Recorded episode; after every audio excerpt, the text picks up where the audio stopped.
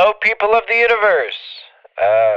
Still stuck up here in the middle of endless expanses of nothing. I'm beginning to question the merits of this community college base I pick up on my radio transmitter. What I have assumed so far to be some sort of planetary military training base might not be at all. They have their own president, suggesting a small-scale democracy of some sort.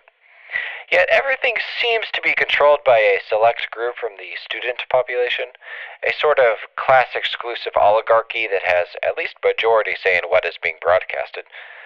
There is occasional mention of some higher force that may or may not be listening in, usually referenced in quiet whispers, called the FCC.